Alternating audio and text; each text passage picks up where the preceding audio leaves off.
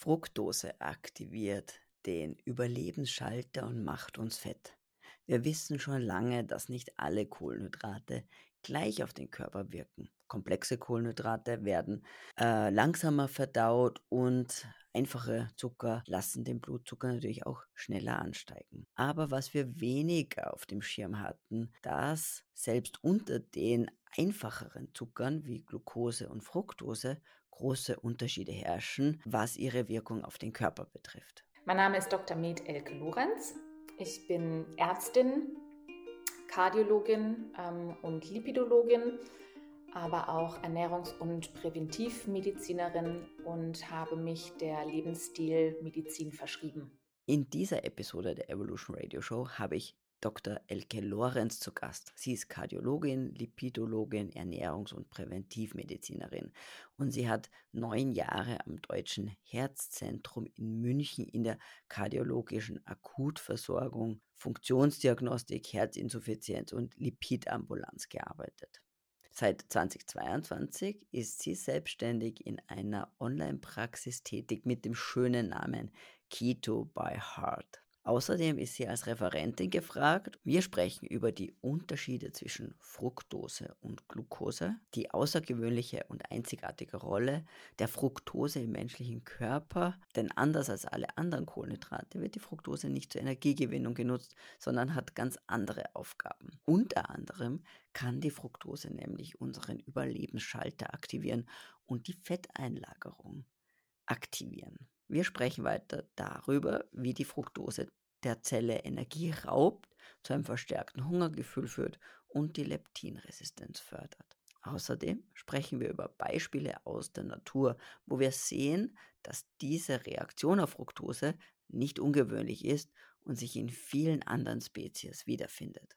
Wir sehen auch, welche evolutionären Anpassungen der speziellen Funktion der Fructose zugrunde liegen. Frau Dr. Lorenz hat natürlich auch Tipps für uns, wie wir diesen Überlebensschalter wieder ausschalten können, beziehungsweise einfach ein richtiges Reset unserer Stoffwechseleinstellungen erreichen können. Zu guter Letzt sprechen wir noch ganz kurz über das wirklich ambitionierte Projekt von Josephine Barbarino, dem Keto Life Center, wo Frau Dr. Lorenz Teil des Advisory Boards ist, neben anderen Größen wie Dr. Ben Bigman, Dr. David Unwin oder Dr. Georgia Reed.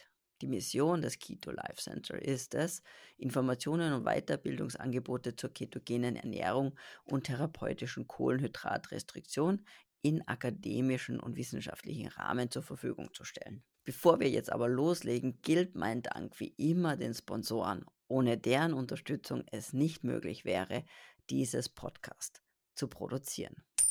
Gesichtspflege aus neuen hochwertigen Bioölen ohne jegliche Zusatzstoffe.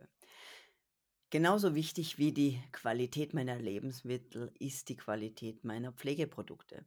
Jetzt ist es schon schwierig, sich auf Zutatenlisten bei Lebensmitteln halbwegs zurechtzufinden ohne einen Abschluss in Biochemie haben zu müssen. Aber die Inhaltsstoffe in der Kosmetikindustrie, das ist nochmal eine ganz andere Liga.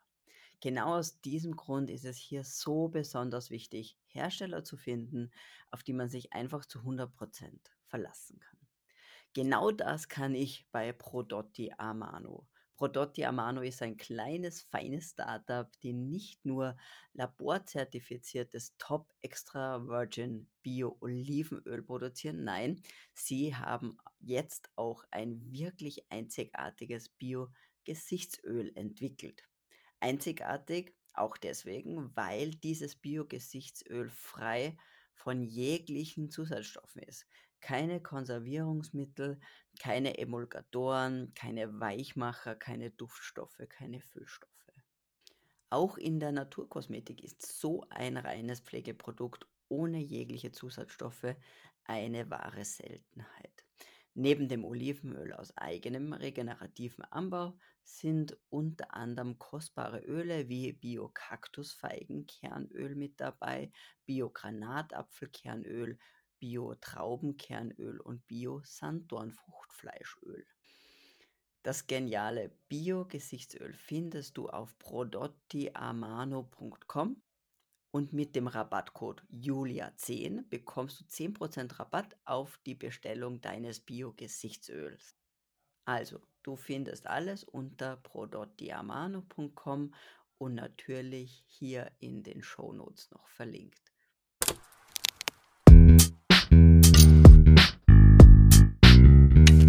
Liebe Elke, herzlich willkommen zur Evolution Radio Show. Vielen, vielen Dank, liebe Julia, für deine Einladung. Ich freue mich sehr und ich fühle mich auch sehr geehrt, ähm, dass wir heute miteinander sprechen.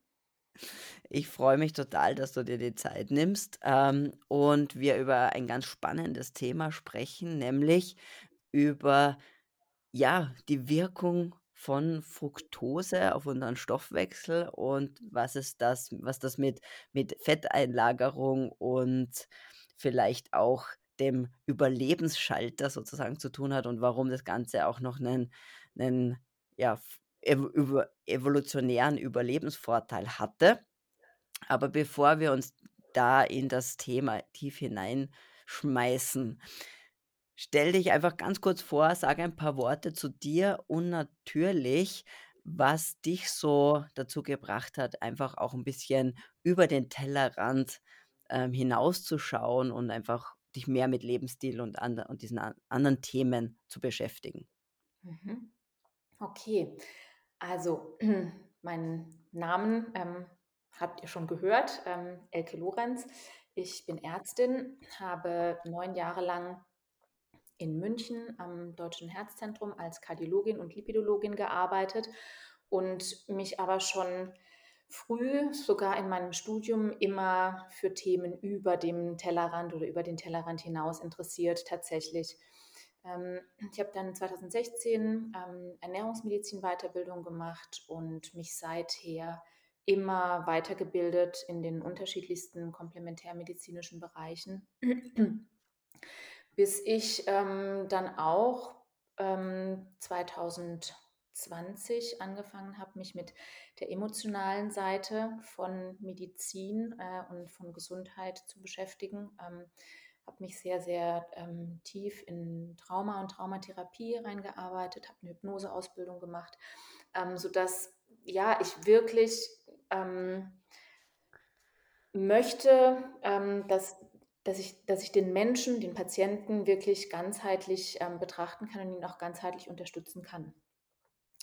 Genau. Ähm, wie kam ich ähm, zu meiner Passion der Lebensstilmedizin? Ehrlich gesagt, ähm, habe ich da erst so die letzten Monate auch nochmal drüber nachgedacht und festgestellt, ähm, ich bin als Kind ähm, sehr glückselig aufgewachsen, nämlich mit Lebensmitteln, die von, vom Hof, vom Bauernhof meiner Großeltern kamen, ähm, von Tieren, deren Namen ich kannte, ähm, in einer Landschaft, die frei von Pestiziden, Autoverkehr etc. war.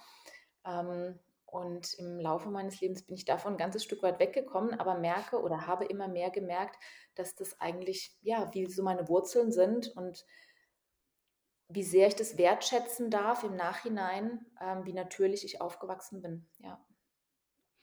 Ja, das ist auch schön, wenn man das mal, wenn man darüber reflektieren kann und sagen kann, ja, man hat echt Glück gehabt.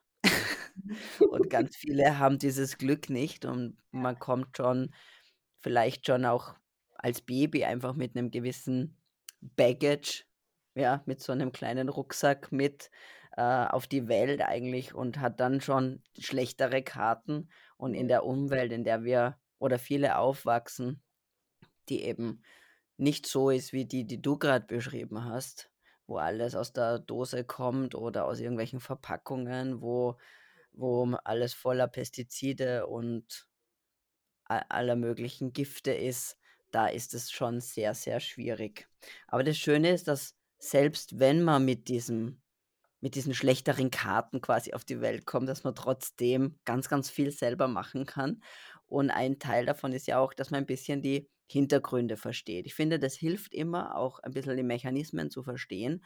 Und äh, deswegen freue ich mich sehr, dass wir heute genau über diese Mechanismen reden werden, weil ich habe ja noch mal ein bisschen recherchiert, so Übergewicht irgendwie kommt man vor, jedes Mal werden die Zahlen höher, die man sich da anschaut. aber so 40% der Frauen, über 60% der Männer übergewichtig oder fettleibig. Also das ist ja schon ganz, ganz, ganz gewaltig und irgendwie scheinen ja auch die die Maßnahmen nicht so wirklich zu greifen, die so angeboten werden. Das muss man einfach sagen, ja. Und, ähm, wir haben immer die eine Idee oder was eben kommuniziert wird, ist ja, dass es ja vollkommen egal ist, was wir essen. Wir müssen nur auf die Kalorien achten, das ist das Einzige, was zählt und, äh, uns einfach mehr bewegen und dann ist alles gut und dass dieses Konzept nicht so ganz aufgeht. Ich glaube, das wird so dem einen oder anderen auch schon dämmern und, ähm, dass es tatsächlich so ist, dass ja gewisse Lebensmittel oder dass Lebensmittel in unterschiedlicher Art und Weise auf unseren Körper wirken, hormonell, welche Signale sie geben und dass das schon sehr, sehr stark beeinflusst, wie bereit unser Körper ist, quasi Fett herzugeben oder wie's wie eh wie gerne er Fett einlagert. Und, ähm, bevor wir jetzt also soll so ein kleiner Teaser sein und schon neugierig machen. Ähm, und ein ein wichtiger ein wichtiges Lebensmittel, das da halt so 'ne sehr zentrale Rolle spielt, sind Kohlenhydrate, Glucose und Fructose, ja? Und das sind jetzt schon mal 3 Worte, mit denen vielleicht nicht jeder genau was anfangen kann. Und damit nachher wirklich das Verständnis da ist und wir wenn wir dann tief über diese Dinge reden und und immer diese Worte verwenden, vielleicht kannst du mal einfach mal 'ne Basis schaffen und mal erklären d einfach mal diese 3 Begriffe erklären. Mhm. Ja, sehr, sehr gerne. Hm, zu dieser vielleicht kurz vorneweg, zu dieser Pandemie des Übergewichts und der Adipositas noch. Ähm, ich erlebe, dass, ähm, wir im im Gesundheitssystem immer mehr wegkommen von, ähm, dieser Empfehlung oder vielleicht sogar auch, ähm, dieser Verurteilung: „Ja, ähm, du isst einfach zu viel und du bewegst dich zu wenig.“ Ja, das ist schon mal gut. Also, da kommt so allmählich der der Change. Ähm, tatsächlich ist es so oder zumindest nach all dem, was ich weiß, was ich in Erfahrung habe, was ich gelesen und recherchiert habe, ähm, dass ein Kaloriendefizit, ähm, natürlich immer irgendwo dazugehört, ja? Ähm, und durch 'n Kaloriendefizit, ähm, das heißt, ich verbrauche mehr Energie, als ich aufnehme, ähm, verliere ich natürlich langfristig Gewicht. Die Frage ist nur: Wie leicht fällt mir das? Ja, also wie gut kann ich das? Und da kommen eben diese Kohlenhydrate, Glucose, Fructose ins Spiel, die man eben nicht alle über einen Kamm scheren kann, ne? Ähm, Glucose hat haben vielleicht die meisten schon mal gehört. Glucose, ähm, heißt zu Deutsch Traubenzucker und Fructose ist der Fruchtzucker, ja? Ähm, und in dem, was wir als Zucker bezeichnen, nämlich den normalen Haushaltszucker, da ist beides drin. Ähm, aneinander gekoppelt, ein Fruchtzuckermolekül, ein Traubenzuckermolekül und das ist unser Haushaltszucker, fifty-fifty, ja? Ähm, in Obst ist es oft so, das kommt aber drauf an, was für 'n Obst man hat, dass oft 'n bisschen mehr vom Fruchtzucker drinne ist als vom Traubenzucker. Hm, das kommt aber, wie gesagt, aufs Obst drauf an. Die Trauben zum Beispiel enthalten natürlich sehr, sehr viel Traubenzucker. Hm, und dann gibt es, um jetzt gleich mal so 'n bisschen auch ins Synthetische reinzugehen, ähm, dann gibt's die flüssigen, ähm, chemisch hergestellten Zucker, diesen sogenannten, ähm, High Fructose Corn Syrup, ähm, der vor allem aus den USA kommt und der aus Mais hergestellt wird und ein bisschen mehr Fruchtzucker als Traubenzucker enthält, also ungefähr 55 %, ähm, Fructose und 45 % Glucose. Und dem sagt man nach, ähm, dass er noch viel schlimmer sei, ähm, als der normale Zucker. Und die, ähm, Hersteller der High Fructose Corn Syrup Industrie sagen: „Also Leute, die 5 %, darüber braucht ihr euch doch jetzt hier nicht, äh, unterhalten und diskutieren.“ Die Sache ist aber die, ähm, was die meisten nicht wissen, ist, dass im normalen Zucker Fructose und Glucose zusammen gekoppelt sind. Und im High Fructose Corn Syrup ist es nicht so. Das heißt, ich habe freie Fructose. Und wir gehen ja noch ganz tief in dieses Fructosethema rein, aber das kann man sich schon mal im Hinterkopf behalten, warum das High Fructose Corn Syrup so viel, ähm so gewaltiger ist. Und dann gibt's die Kohlenhydrate. Und, bei den Kohlenhydraten sage ich, ähm, immer ganz gerne sehr vereinfacht, das ist nichts anderes als aneinandergereihte Zuckermoleküle, ja, also verlängerter Zucker in dem Sinn. Ähm, und in unserem Darm werden Kohlenhydrate halt einfach aufgespalten. Ja, und in den meisten Fällen werden sie zu einzelnen Glukosemolekülen aufgespalten oder auch mal ähm, zu ähm, sowas, was man, ähm, was sich Malzzucker nennt, also wo zwei ähm, Glukosemoleküle aneinander gehängt sind. Das kriegt der Körper auch noch oder der Darm auch noch aufgenommen. Aber grundsätzlich ähm, ist es eigentlich egal, ob ich Pasta esse, ähm, ob ich ähm, Reis esse oder ob ich äh, ein Stück Würfelzucker esse. Was hinterm Darm im Blutsystem ankommt, ist Glucose. Ich möchte euch heute gerne ein eigenes Projekt vorstellen. Fertig aufbereitete Infografiken, Arbeitsblätter und übersichtliche Abbildungen, die du in der Praxis mit deinem Patienten oder für deine Vorträge verwenden kannst. Erklärung und Einteilung aktueller Studien oder Fragen zu Supplementen, das spart Zeit und erleichtert dir die Arbeit. Das gibt's jetzt und das Ganze heißt S-Wissen Club für Praktika. S-Wissen Club für Praktika ist eine einzigartige Membership-Plattform.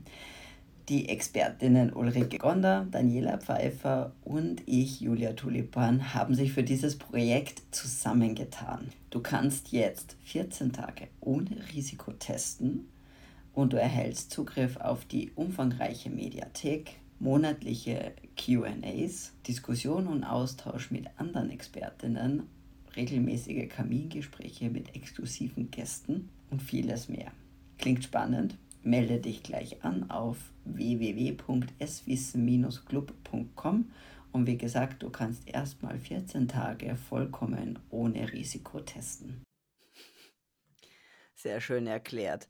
Ja, das, allein das ist schon für viele, also ich mer- weiß das ja auch von den, von den Seminaren, so ein totaler Aha-Moment. Ja, diese, diese Wahrnehmung, ja, eigentlich ist es, ihr, es muss alles, irgendwann sind alles einzelne Zuckermoleküle, einzelne Glucose- oder Fructose-Moleküle und das hat kein, kein Maschall, kein Fähnchen drauf. Ich war vorher in einem Gummibärli oder ich war vorher in einem Vollkornbrot. Es ist vollkommen egal in Wirklichkeit. Genau. Ja. Ähm, auch das mit dem High Fructose Corn Syrup, ich glaube, das ist auch noch nicht ganz so angekommen. Und ich glaube, das ist auch eine re relativ kurze äh, Entwicklung erst. Kann es sein, 70er oder so? Ja. Ja. Ja. Ja. Also auch ein, eine ganz, ein neuer, auch ein ganz neues Lebensmittel, eine ganz neue Art von, von Zuckerdarbietung quasi, die vorher ja überhaupt nicht, überhaupt nicht in der Form existent war in Wirklichkeit. Ja. Ja. Jetzt ist einmal klar, okay, ich glaube, jetzt haben wir alle verstanden, was Zucker ist und, und dass da eben ein Unterschied, was Glucose und Fructose ist. Hm. Und vielleicht schauen wir uns jetzt mal an, nochmal einen Schritt zurück und zu sagen, grundsätzlich ist es ja nicht schlecht, Fett anzusetzen. Ja, das hatte ja mal so einen, einen Sinn eigentlich. ja. ja. Ähm, was sind da deine Gedanken oder möchtest du dazu was ein bisschen, bisschen ausführen? Hm, sehr, sehr gerne. Ähm, und interessanterweise brauchen wir da gar nicht so wahnsinnig weit zurückzugehen ähm, in die Zeit von, ich sag mal, Paleo, Steinzeit etc., sondern wenn wir uns nur mal kurz überlegen, dass wir vor 50, 70, vor knapp 80 Jahren einen Zweiten Weltkrieg hatten, in dem die Menschen gehungert haben. Ja, dann hat doch offensichtlich der am besten überlebt, der ein paar mehr Fettpölsterchen hatte, ähm, als der, der eh schon abgemagert war. Ähm, das ist eine ganz einfache Milchmädchenrechnung. Ähm, unsere Körper sind biologische Systeme. Das geht nicht anders. Ja, unsere Körper gehören hier auf diese Erde. Ähm, und wenn unser biologisches System möchte, dass wir überleben, ja, dann muss ähm, Fett einen Vorteil gehabt haben in der Evolution. Also diejenigen, die besonders gut ähm, Fett ansetzen konnten, die also besonders gut, wenn es Zeiten des Überflusses gab, ähm, sich föllern konnten und für die Zeit ähm, der Hungersnot oder der Kälteperiode oder was auch immer sich rüsten konnten, naja, die haben überlebt und die haben offensichtlich halt auch ihre Gene weitergegeben. Ja, absolut. Das heißt ja, irgendwo war natürlich eine Selektion auf Individuen da, die leichter Fett ansetzen und die natürlich auch vielleicht gerade in einem Umfeld von auch wenn es mal weniger ist, vielleicht sparsamer mit ihrer Energie umgehen können, vielleicht länger mit ihren Fettreserven auskommen können. Das ist ja ganz normale Selektion in Wirklichkeit, ja. Und, ähm und ich wollte das vorweg schicken, damit wir das auch so noch mal 'n bisschen im Kopf haben, wenn wir jetzt über die unterschiedliche Rolle von Fructose und Glucose im Körper sprechen und vielleicht auch dann noch mal den den Bogen spannen, auch wieso ist das wieso macht Fructose das genau? Und und wie finden wir das in der Natur wieder? Ja? Mhm. Also, du hast gesagt, einmal Fructose und Glucose sind also, schauen mal anders aus. Sie sie es sind andere Arten von Zucker.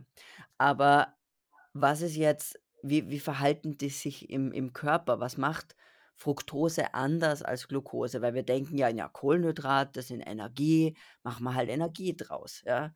Mhm. Aber, äh, die unterscheiden sich ja ein bisschen. Mhm. Ja, absolut. Hm, ich musste im Vorfeld an an unser Podcast-Interview dran denken, ähm, wie so mein ähm, mein Weg der, ähm, ich sage jetzt mal, der der der Aufklärung, der ähm, des Wissens angefangen hat. Und ich kann mich erinnern, das war, glaube ich, 2014 oder 15. Ähm, da saß ich, ähm, zu Hause am Schreibtisch und mir ist irgendwie ein ein Newsletter oder, ähm, 'ne Zusammenfassung von, ähm, Robert Lustig heißt er, ähm, in die Hände gefallen. Und es war für mich so: „Hä, Fruchtzucker, die Leber?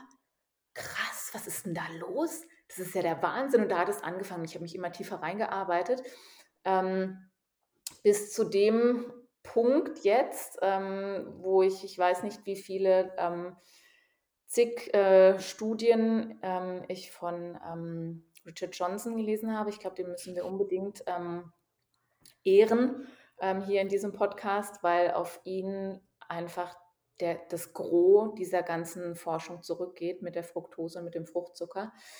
Ähm, und er sagt immer so schön, ähm: „When fructose hits the liver“, hm? Also, wenn wenn die Fructose in der Leber ankommt, dann ist Explosionsgefahr.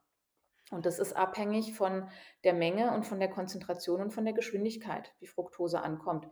Ähm, und diesen, ähm, Step noch mal voranzuschalten: Wie können wir Menge der Fructose, die in der Leber ankommt, ähm, erhöhen? Ist ja klar, wir essen mehr. Aber die Geschwindigkeit und die Konzentration, das geht relativ einfach, indem wir nämlich, ähm, die Fructose nicht in ihrer natürlichen Form, zum Beispiel in Obst oder Gemüse, zu uns nehmen, sondern in gesüßten Getränken, in zuckerhaltigen Getränken, ähm, und am besten in flüssiger Form. Ja, weil das komplett resorbiert wird, hohe Konzentration und ab die Düse sozusagen in die Leber. Und interessant ist, dass wenn wir uns all diese Forschungen, ähm, und Daten auf der biochemischen Ebene mal anschauen, dann entsteht ganz schnell der Eindruck, dass Fructose eigentlich gar nie dazu gemacht wurde, wenn man's mal so sieht, ähm, um uns Energie zu bringen. Überhaupt nicht. Die Glucose stattdessen ist gemacht, um daraus direkt Energie zu machen. Ähm, und das Prinzip liegt, ähm, in der Ausstattung der Leberzelle und was sie mit diesen unterschiedlichen Molekülen macht. Bei der Glucose ist es tatsächlich so, die Glucose kommt in die Leber rein, ähm, und die Leber macht über verschiedene Enzyme daraus letztlich Energie in Form von ATP.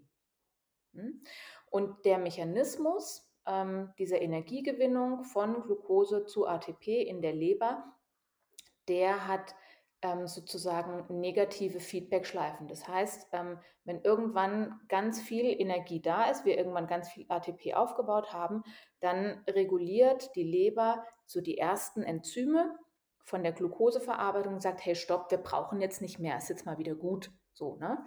Bei der Fructose ist es anders. Hm, wenn das Fructosemolekül in die Leberzelle kommt, dann wird im allerersten Schritt erst mal Energie gebraucht. Das ist 'n bisschen paradox und widersprüchlich, ähm, funktioniert aber so, dass dieses Enzym, die Fructokinase, ähm, erstmal ATP braucht und aufbraucht. Ja? Ähm, und wer von den, ähm, von den sehr interessierten ähm, Hörern deines Podcasts ähm, das ein bisschen genauer wissen will oder vielleicht sogar genauer kennt, wenn ATP gespalten wird, dann entsteht ADP und ein Phosphat wird frei. Und dieses Phosphat, das wird eben gebraucht, um aus der Fructose ähm, Fructose-1-Phosphat zu machen. Und jetzt könnte man sich ja vorstellen, ja gut, aber dann ist es halt so und die Fructose wird ja auch weiterverarbeitet. Genau, das wird sie auch. Zwei Punkte dazu. Die Fructose wird über verschiedene Enzymwege, unter anderem über die Fettsäuresynthase, zu Triglyceriden, also zu Fetten. Hm, das ist mal Punkt 1. Also da entsteht kein neues ATP.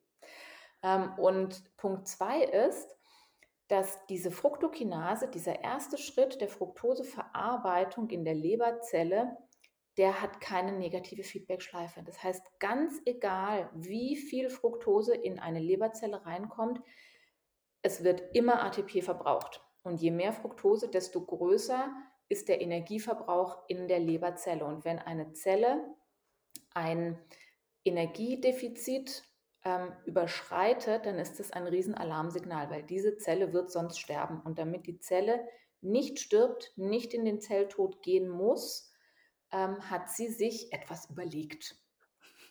Ähm, und beim ähm, ATP in der Leberzelle ist es so, ähm, damit die Leber wieder neues Phosphat generieren kann, denkt sie sich, okay, dann baue ich dieses ganze Molekül einfach komplett ab in seine Einzelteile, dann habe ich wieder Nukleotide, dann habe ich wieder Phosphate, alles super. Und dabei entsteht Harnsäure. Ähm, und das hat vielleicht der ein oder andere, um mal so ein bisschen von der Zelle wieder hoch an die Oberfläche zu kommen zwischendurch, das hat der ein oder andere vielleicht schon mal gehört ähm, so bei hohen Harnsäurewerten sagt man immer, oh ja, trinkst du zu viel Alkohol, trinkst du zu viel Bier, ah ja, isst du zu viel Innereien. Das ist aber bei den meisten Menschen heutzutage der Fructosekonsum und vor allem die gesüßten zuckerhaltigen Getränke der Grund ist für Harnsäureerhöhung. Ja, das dringt so ganz allmählich durch. Und um dieses Zellthema ähm, noch zu vervollständigen, die Harnsäure in der Leberzelle hat leider auch ungünstige Effekte, nämlich nicht nur, dass aus der Fructose die Triglyceride ohnehin werden, ja, und die Leberzelle verfetten kann, sondern die Harnsäure wirkt entzündlich und zwar auf unsere Mitochondrien, auf unsere Energiewerke. Und die Harnsäure löst dort oxidativen Stress aus, was dazu führt, dass letztlich ähm, die Metaboliten, die im, äh, in der, im Mitochondrium vorhanden sind, ähm, die über die Atmungskette gebildet werden, das Zitrat zum Beispiel ausgeschleust wird und auch in die Triglyceridproduktion reinläuft. Und wenn wir lange und oft ähm, Harnsäure und oxidativen Stress in der Zelle haben, dann gehen auch Mitochondrien kaputt. Das heißt, die Anzahl an Mitochondrien geht runter und die Funktion der Mitochondrien geht runter. Das heißt, ähm, wir können auch nicht mehr ähm, auf der gleichen Seite so viel Fettsäuren als Energiequelle nutzen, weil in dem Mitochondrium, in dem Kraftwerk der Zelle, da findet ja Fettverbrennung statt. Ja? Mhm. das heißt, als Kurzzusammenfassung, was passiert mit Fructose in der Leberzelle? Es wird Fett draus, es wird entzündliche Harnsäure draus, ähm, wir reduzieren unsere Mitochondrienfunktion und Mitochondrienzahl und dadurch ähm, haben wir am Ende eine vermehrte Fettproduktion. Das Fett muss ausgeschleust werden aus der Leber und wir haben weniger Energieverbrauch auf der Zellebene. Sehr spannend, ja. Und ich glaube, was dann, was da Dr. Johnson dann auch noch sagt, ist, dass natürlich der Körper merkt ja, dass da weniger Energie auch da ist und reagiert mit vermehrtem Hunger, oder? War das dann ja. so die, genau, Absolut. auf der Verhaltensebene dann? Ja, Absolut. sehr, ja. sehr spannend. Und man denkt ja jetzt, okay, warum macht die Natur sowas fürchterliches?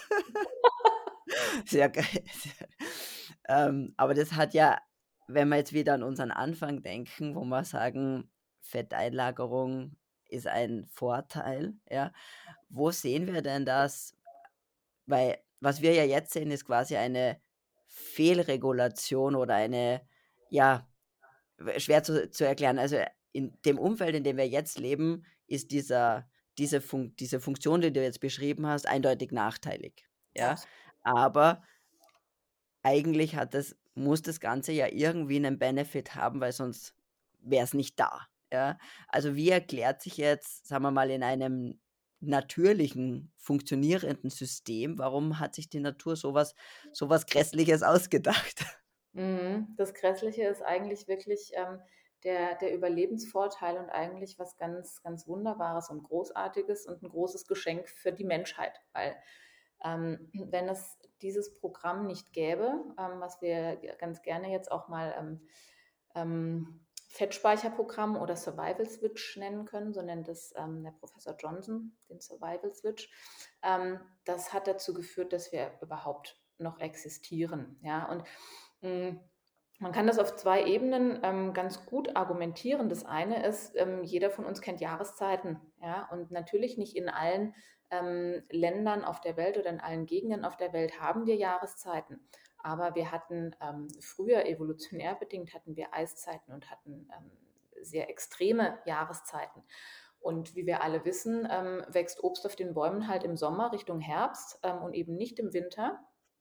Und, ähm, da kann man einfach den Vergleich in in die Tierwelt sich mal anschauen, ja?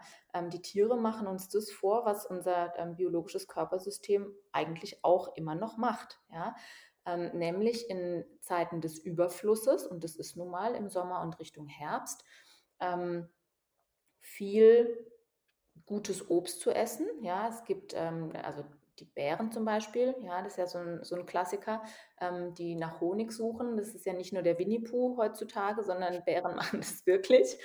Ähm, es gibt auch, ähm, total interessante, ähm, Fische im Amazonas, die Pacu-Fische.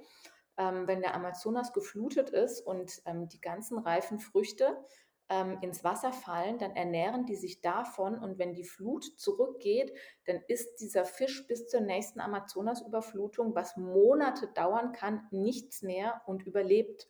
Ja, also, es ist super, super interessant. Ähm und natürlich, ähm, war in unseren früheren Zeiten also, jetzt gehe ich so in die in die Steinzeit, in die Eiszeiten zurück, ähm, gab es eben auch Phasen von Hungersnöten. Und man weiß ja, ähm, dass die Menschheit aus Afrika irgendwann mal nach Europa gewandert ist, ähm, in Zeiten, in denen es warm war, in denen in Europa 'n gutes Klima war. Ähm, und dann kam aber wieder die Eiszeit sozusagen vom Norden oben runter. Und, ähm, die Menschheit musste sich wieder zurückziehen in die südlicheren Länder. Und da haben halt diejenigen überlebt, die besonders gut adaptiert waren, ähm, an dieses Fettspeicherprogramm, an diesen Survival Switch.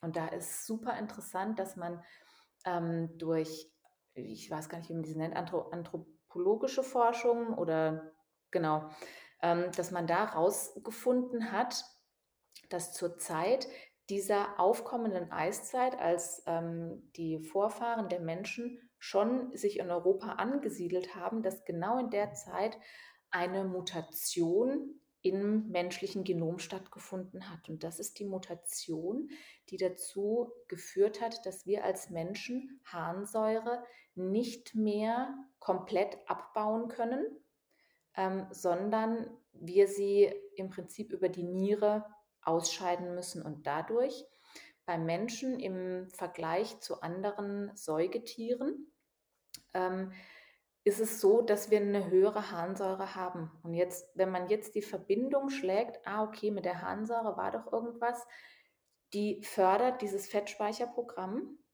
dann ist klar, warum der Strang der menschlichen Vorfahren überlebt hat, der 'ne höhere Harnsäure hatte. Ja. Ja, so, so spannend. Also, ich liebe ja das so, diese diese Zusammenhänge mir anzuschauen und auch zu überlegen: „Okay, wie macht das evolutionär Sinn?“ Und ich finde, dann dann wird's quasi einfach rund, wenn man sich diese Überlegungen auch noch macht. Und das hat auch der Professor Johnson ganz toll in seinem Buch aufgearbeitet. Das werde ich auch verlinken. Das Nature Wants Us to Be Fat. Also wirklich sehr, sehr empfehlenswert und sehr, sehr zugänglich und gut aufbereitet, die Thematik. Mm, und, und total spannend. Und vor allem auch viele Beispiele, so wie äh, der Bär eben und dieser Fisch aus dem Amazonas, gibt es natürlich viele, viele Beispiele, ähm, wo man das einfach sieht. Also irrsinnig spannend. Jetzt ist ja so, dass man sagt, okay, mh, hm, gut, Fructose, ja, aber wir sehen ja auch, dass gerade wenn man schon, sage ich mal, vielleicht schon weiter fortgeschritten ist im, in dieser metabolischen Verschiebung, ja, Mhm.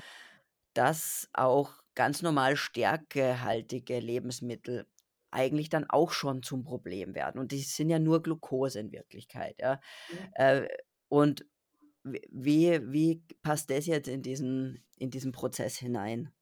Mhm. Das ist auch wieder ähm, auf der Zellebene zu finden, die Antwort.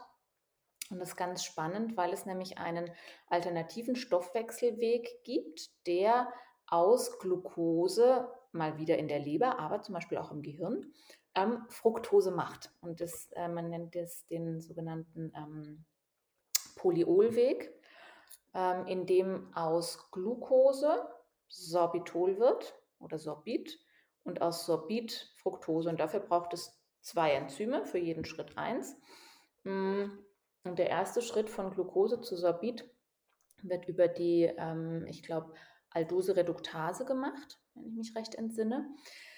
Ähm, und dieses Enzym, das ist super interessant, das zu verstehen, weil manche fragen sich ja oder, oder viele Menschen sagen, aber früher habe ich das doch auch alles vertragen, warum jetzt nicht mehr? Oder wenn man sich Kinder anschaut, die tonnenweise Kohlenhydrate in sich reinstopfen und einfach dünn sind wie so ein Strich in der Landschaft. Ja, und dann denken sie, ja, ja, der bewegt sich schnell, der hat gute Gene oder so.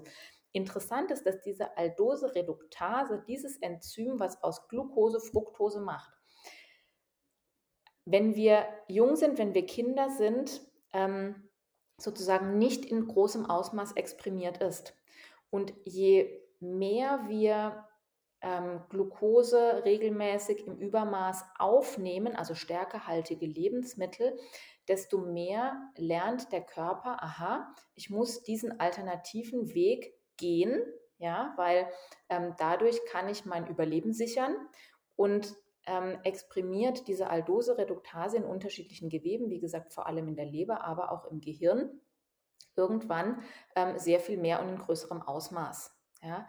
Und irgendwann kommt es dazu, ähm, wie du so schön gesagt hast, dass nicht mehr nur ähm, irgendwie die, ähm, die Cola oder der, ähm, weiß ich nicht, 500 Milliliter ähm, Orangensaft, am besten noch frisch gepresst, zum Problem wird, sondern dass man eben ich sag mal, einen Teller Nudeln auch nur anschauen muss und sofort hat man ein paar Pfunde drauf. Ja. Mhm.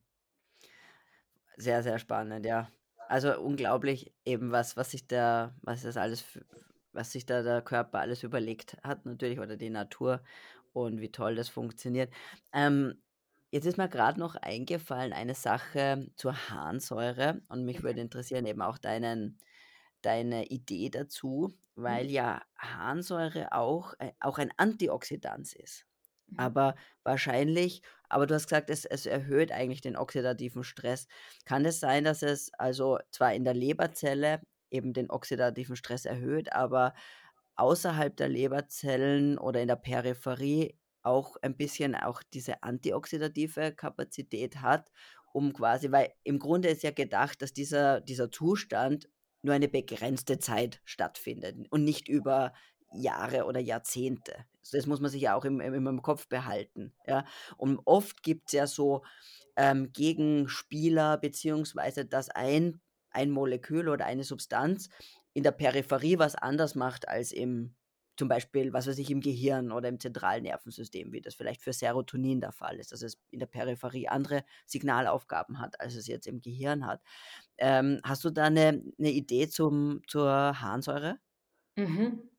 Ja, da ist der Unterschied ähm, intra-extrazellulär tatsächlich. Ah. Intrazellulär wirkt die Harnsäure ähm, inflammatorisch, proentzündlich, prooxidativ und extrazellulär hat sie eben diese ähm, antioxidative Kapazität, ja, also zum Beispiel im Blut ähm, in geringem Ausmaß. Das Problem ist, dass die Harnsäure leider auch auf das Endothel, auf das Gefäßendothel, das heißt, es ist die einzellige, ganz dünne Gefäßinnenhaut, die ganz, ganz viele ähm, Funktionen hat, ähm, im Sinne von nicht nur Gefäßgesundheit, Vasodilatation, also Gefäßverengung und Erweiterung, ähm, sondern auch wirklich ähm, auf den ganzen Körper ähm, positive Botenstoffe etc. Ähm, aussendet. Und die Harnsäure hat leider auch auf dieses Gefäßendothel ähm, einen entzündlichen Effekt. Und zwar führt sie dazu, dass das Gefäß erweiternde Molekül, das sogenannte NO, ähm, Nitric Oxide, ähm, ähm, weniger gebildet wird, ja, weil das Enzym dafür gehemmt bzw. geschädigt wird. Und das führt zu einer ähm, Gefäßverengung.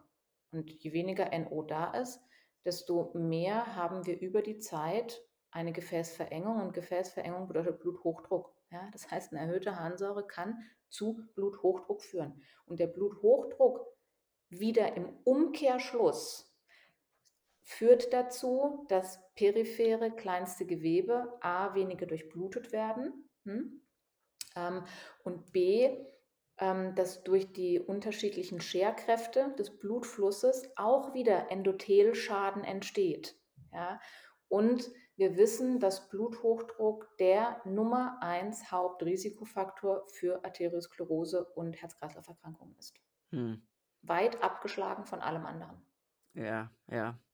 Und wenn man jetzt wieder denkt an eben die Scherkräfte, die du gerade erwähnt hast und Verletzung des äh, Endothels und da ein bisschen denkt, ähm, dass da eben der Zusammenhang natürlich mit Arteriosklerose ist, mit diese Verletzungen am Endothel und die Entzündung, die dann ja auch meistens da ist.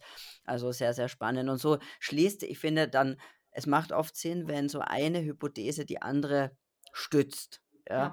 Und dann kann man sagen, ah, da, ist, da wird wohl was dran sein, da ist man irgendwo einem, einem gemeinsamen Nenner auf der, auf der Spur. Jetzt haben wir sehr viel, ich hoffe nicht ein zu schwarzes Bild gemahlen, aber ich finde es immer sehr, sehr wichtig, eben diese Prozesse zu verstehen. Und wir haben ja schon eingangs gesagt, es gibt ja auch eine Möglichkeit, sehr wohl, bis, zumindest bis zu einem gewissen Maß, kommt darauf an, wie früh man anfängt, diesen Überlebensschalter wieder ein bisschen ein, ein Reset zu machen, sage ich, so ein bisschen auf, auf Werkseinstellungen zurückzuschalten. Mhm. Es wäre super, wenn du jetzt noch den Zuhörern und Zuschauern da ein bisschen was an die Hand geben könntest. Wie gehst du das an? Was sind deine Best Practices, äh, in, in, auch in der Beratung? Wie, wie sehr, was gibst du da mit? Mhm. Also im Prinzip können wir da wieder zu unseren Vorfahren zurückgehen, ähm, die nicht, sich nicht nur saisonal ernährt haben, sondern die halt einfach auch jahreszeitlich komplett gelebt haben. Ja? Ähm, Heißt also, was wir in unserer heutigen Gesellschaft haben, und das ist genau das Problem, ja. Ähm, natürlich können wir den einzelnen Menschen, der mit Übergewicht vor uns sitzt, ähm, verurteilen und sagen, ja, sorry, du hast es halt einfach falsch gemacht, ja. Ähm, aber mal auf die Ebene zu gehen und zu sehen, dass wir mit diesem ursprünglichen evolutionären biologischen System in einer Welt leben, die es uns so unfassbar leicht macht, zuzunehmen und krank zu werden. Ja, ähm, das ist mal das allererste. Und du hast es ganz am Anfang gesagt, und das ist mir in, in meiner Beratung, ähm, ich habe eine Online-Praxis, ist mir das das Allerwichtigste, Bewusstsein zu schaffen. Ja, weil alleine, wenn ähm, deine Zuhörer den Podcast gehört haben, dann werden schon Lampen aufgehen. Ja, und man wird ganz anders mit, mit Ernährung umgehen. Ja, ähm, gut, und wenn wir jetzt schauen, was heißt denn jahreszeitlich leben? Ja gut, jahreszeitlich leben heißt halt auch, ähm, dass wir Phasen haben, in denen wir viel, ich sage jetzt mal, zuckerhaltige Lebensmittel zur Verfügung haben und Phasen, in denen das nicht so ist. Ja, und jetzt ähm, brauchen wir uns natürlich nicht an Frühling, Sommer, Herbst und Winter zu halten, aber man kann dieses zyklische sich ernähren auch zum Beispiel auf monatlicher Ebene, auf täglicher Ebene, auf wöchentlicher Ebene machen. Und da kommen wir zum Thema ähm, Fasten, ja, ähm, oder sich auch mal zyklisch Keto zu ernähren oder zumindest Low Carb zu ernähren. Hm, was ich aber absolut jedem, wirklich jedem Menschen empfehlen würde oder möchte, Finger weg von flüssigem Zucker. Also außer, außer im Falle von Honig und der ist noch nicht mal süß, gibt es das in der Natur nicht. Das gibt es einfach nicht. Ja, ja. Ich glaube, wenn, wenn, wenn man nur eine einzige Sache ändert, dann weg mit den süßen, süße Getränke oder Flüss, wie du sagst, Zucker in flüssiger Form. Das Ja. ist klar. Oder da, dazu zählen ja auch die auch Fruchtsmoothies, diese Zubereitungen, wo, ähm, wo ich in, auch in, und da sind wir wieder bei der Geschwindigkeit, in kurzer Zeit eine große Fructosemenge und Zuckermenge zu mir nehme, weil es sind drei Orangen zum, die zu essen, da brauche ich ja auch wesentlich länger als einen, als 200 Milliliter Orangensaft zu trinken. Hm, Das ist schon ein genau. Unterschied. Ja, bei der Orange, dann habe ich wenigstens noch die Ballaststoffe mit dabei, eben Faserstoffe, die dann auch vielleicht die Absorption ein bisschen hemmen, verlangsamen. Also genau, das ist sicherlich das Wichtigste. Wenn jetzt jemand wirklich schon sehr einen sehr stark aktivierten Überlebensschalter hat, ja, ähm, gehst du da erstmal in deiner Erfahrung mal eher radikal rein, also zum Beispiel mit Fasten oder wirklich mal mit einer Keto-Phase und dann langsam mehr Richtung Low Carb oder wie, wie machst du das bei dir in der Beratung? Hm. Das ist ganz individuell unterschiedlich und das wirst du auch wissen. Ähm, nicht jeder Mensch ist für die Brechstange geeignet. Ähm, manche Menschen hingegen wollen aber die Brechstange, die sagen, also wenn ich es jetzt schon kapiert habe, dann gib mir bitte die 100 Prozent. Ja? Ähm, und je nachdem passe ich das auch an, weil das Allerwichtigste ist, dass wir hier, dass es hier nicht um ähm, wir machen das mal geht ähm, oder wir machen eine Diät, sondern es geht darum, einen neuen Lifestyle zu implementieren, der mich ganz klar in die Richtung Gesundheit bringt.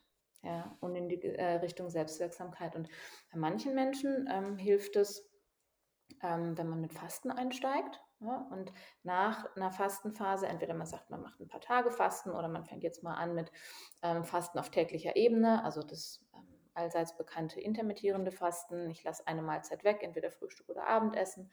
Oder ich sage, ich mache ähm, mal einmal oder vielleicht zweimal in der Woche, fange ich an, 24 Stunden nichts zu essen. Ähm, bei vielen Menschen ähm, hilft es insofern, als dass es ihnen leichter fällt, gar nichts zu essen, als aufzuhören, wenn sie angefangen haben zu essen.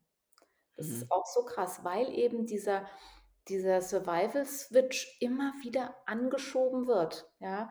Und worüber wir gar nicht gesprochen haben, können wir vielleicht im nächsten Podcast, ähm, ist ja auch die Sache, dass ähm, mit dieser Fructose, mit dem Anschalten des Survival-Switches unser Hungergefühl auch weggeht. Ja? Das ist ein großes Problem. Ähm, bei anderen, anderen fällt es leichter zu sagen, ja, nee, Moment, jetzt weiß ich ja, was die, ähm, die, die, die Teufel sind, ja, was die Verdächtigen sind, die lasse ich jetzt alle weg. Okay, was kann ich denn dann noch essen? Und dann kommen wir ganz schnell in, in den Bereich von Low Carb und Keto. Und ganz ehrlich, ähm, je mieser ähm, der Stoffwechsel ist, je weiter er runtergewirtschaftet ist in der Dysbalance, desto eher ähm, gehe ich auf striktes Keto. Mhm. Ja. Ja. Eben, es ist ja auch ein bisschen, kann man sagen, ähm, je, je massiver das Problem, umso oft umso radikaler die Intervention, obwohl ich jetzt äh, Keto nicht als radikal empfinde, ja, aber mag für viele vielleicht auch jetzt im Hin, vielleicht im Hinblick auf Kohlenhydratreduktion ist es natürlich die Ernährungsform äh, unter den Kohlenhydratreduzierten Ernährungsformen, die sicherlich die die strikteste oder die reduzierteste ist. Ja. Aber das sind auch, ist auch meine Erfahrung, dass man damit relativ überraschend schnell ähm, deutliche Verbesserungen sieht. Und, und da, da sieht man halt wieder auch, wie, trotzdem, wie anpassungsfähig unser System ist und dann Mhm. auch irgendwie so richtig dankbar wieder in die bisschen in eine in eine natürlichere Balance reinkommen zu können. Ja. Voll. Ja, ähm, liebe Elke, es es war die Zeit rennt dahin. Ich weiß, wir haben noch viele Punkte noch gar nicht angesprochen, aber angesprochen, ja. aber es ist halt, ähm es ist einfach super komplex und ich würde mich freuen, wenn wir darüber ein ein Fortsetzungsinterview machen könnten, wo wir sozusagen dann noch mal, äh, über die Verhaltensaspekte sprechen, Mhm. zum Beispiel, welchen Einfluss es vielleicht auf ADHS Ah, hat. Ähm, ah, das war super spannend. Also, i Mhm. das ist sozusagen 'n bisschen Spoiler fürs Buch, aber, äh, ich glaube, darüber auch über diesen Aspekt zu sprechen mit dem Interview jetzt als Vorlage, fände ich natürlich super. Jetzt für alle aber, die sagen: „Ah, die Elke, die Frau Doktor Lorenz, die ist toll, da möchte ich da möchte ich mehr erfahren.“ Wo können wo wo finden dich denn mal die Zuhörer und Zuschauer im Netz? Mhm. Also, wenn man mich nur finden will mit Kontaktdaten, ähm, dann gerne über meine Webseite, die, ähm, ja eigentlich nur 'ne digitale Visitenkarte ist. Ähm, das ist, ähm, die Adresse www.ketobyheart.com. Ähm, und wer inhaltlich, ähm, bisschen mehr über mich erfahren möchte, der darf gerne, sich bei Instagram umschauen. Da ist mein Brandname auch Keto by Heart. Ähm, können wir vielleicht einfach verlinken. Ähm, und da habe ich viel viel, viel Content, ähm, viele Videos, Lives, ähm, Beiträge, in denen ich, ja, hoch und runter, ähm, Lebensstil predige. Das ist sehr gut. Und vielleicht es gibt ja noch ein 2. Projekt, an dem du. Sehr, sehr involviert bist, und zwar Keto Life oder Keto Life Center mit dem mit der Keto Life Konferenz auch von die Josephine Barbarino war ja auch schon bei mir im Podcast und hat Mhm. darüber erzählt. Äh, magst du dazu noch ein paar Worte sagen und vielleicht auch auf die auf die nächsten Events hinweisen? Mhm. Ja, unbedingt. Ähm, haben wir im Vorfeld, ähm, besprochen, dass mir das ganz, ganz wichtig ist, da auch, ähm, weiterhin, ähm, nicht nur die Werbetrommel zu rühren, sondern wirklich auch da, ähm, in die Aufklärung zu gehen. Also, ähm, die liebe Josephine, ähm, hat seit, ich glaube, jetzt 8 Ja 9 Jahren, ja, sich diesem Projekt verschrieben, des European Keto Life Centers, was aus 3, ähm, Säulen besteht sozusagen. Das eine ist die Wissenschaft, das andere ist die, ähm die Education, die Ausbildung und das 3. ist, ähm, ja, die die Medizin der ketogenen metabolischen Therapien. Ähm, und das schreitet Jahr für Jahr voran, ähm, im Ausbau in allen 3 Säulen. Und, ähm, was seit ich glaube, jetzt nächstes Jahr ist das 4. Mal, genau, ähm, jetzt wirklich steht und mit ganz also, unfassbar tollen, ähm, Wissenschaftlern immer, ähm, gespickt ist, ist die Keto Life Konferenz. Ähm, da haben wir beiden uns ja, ähm, jetzt dieses Jahr im Juni auch gesehen, getroffen. Hm, da habe ich dann zum 1. Mal, äh, 'n Vortrag auch gehalten, eben auch genau über dieses Thema. Und das ist immer die Keto Life Konferenz ist immer im Juni und wird auch nächstes Jahr wieder stattfinden in Sankt Moritz. Hm, und was aber neu ist im nächsten Jahr, ist, dass wir, ähm, uns überlegt haben, dass wir ein Sports-Event davor schalten, an den 2 Tagen davor. Warum? Weil grade im Sportbereich und im Leistungssportbereich dieses Thema, ähm High-Carb-Ernährung und das brauchen wir ja alle, ähm, und aber Sportler, die zunehmend mit Fettleber diagnostiziert werden, die zunehmend mit Insulinresistenz diagnostiziert werden, ähm, dass wir da auch viel, viel tiefer in die Aufklärung gehen. Und es gibt ja, ähm, immer mehr, ähm, Sportler auch, von denen man hört: „Ah ja, die haben auf Keto umgestellt, krass.“ Grad so auch, ähm, im Radsport oder im Triathlon, in diesen Lang Langdistanz-Wettkämpfen, da ist Keto 'n richtig, richtig krasser Vorteil, ja. Mhm. Genau und, ähm, super gerne, ähm, verlinken wir einfach auch die Links zum Sports-Event und zur Keto Live-Konferenz. Es gibt, glaube ich, bis Ende des Jahres, 31.12., gibt es noch Early Bird Tickets, ja. Also, es lohnt sich wirklich, da hinzukommen. Man trifft das Who und Who der, ähm, Keto-Wissenschaft. Ähm, es ist wirklich ganz, ganz toll.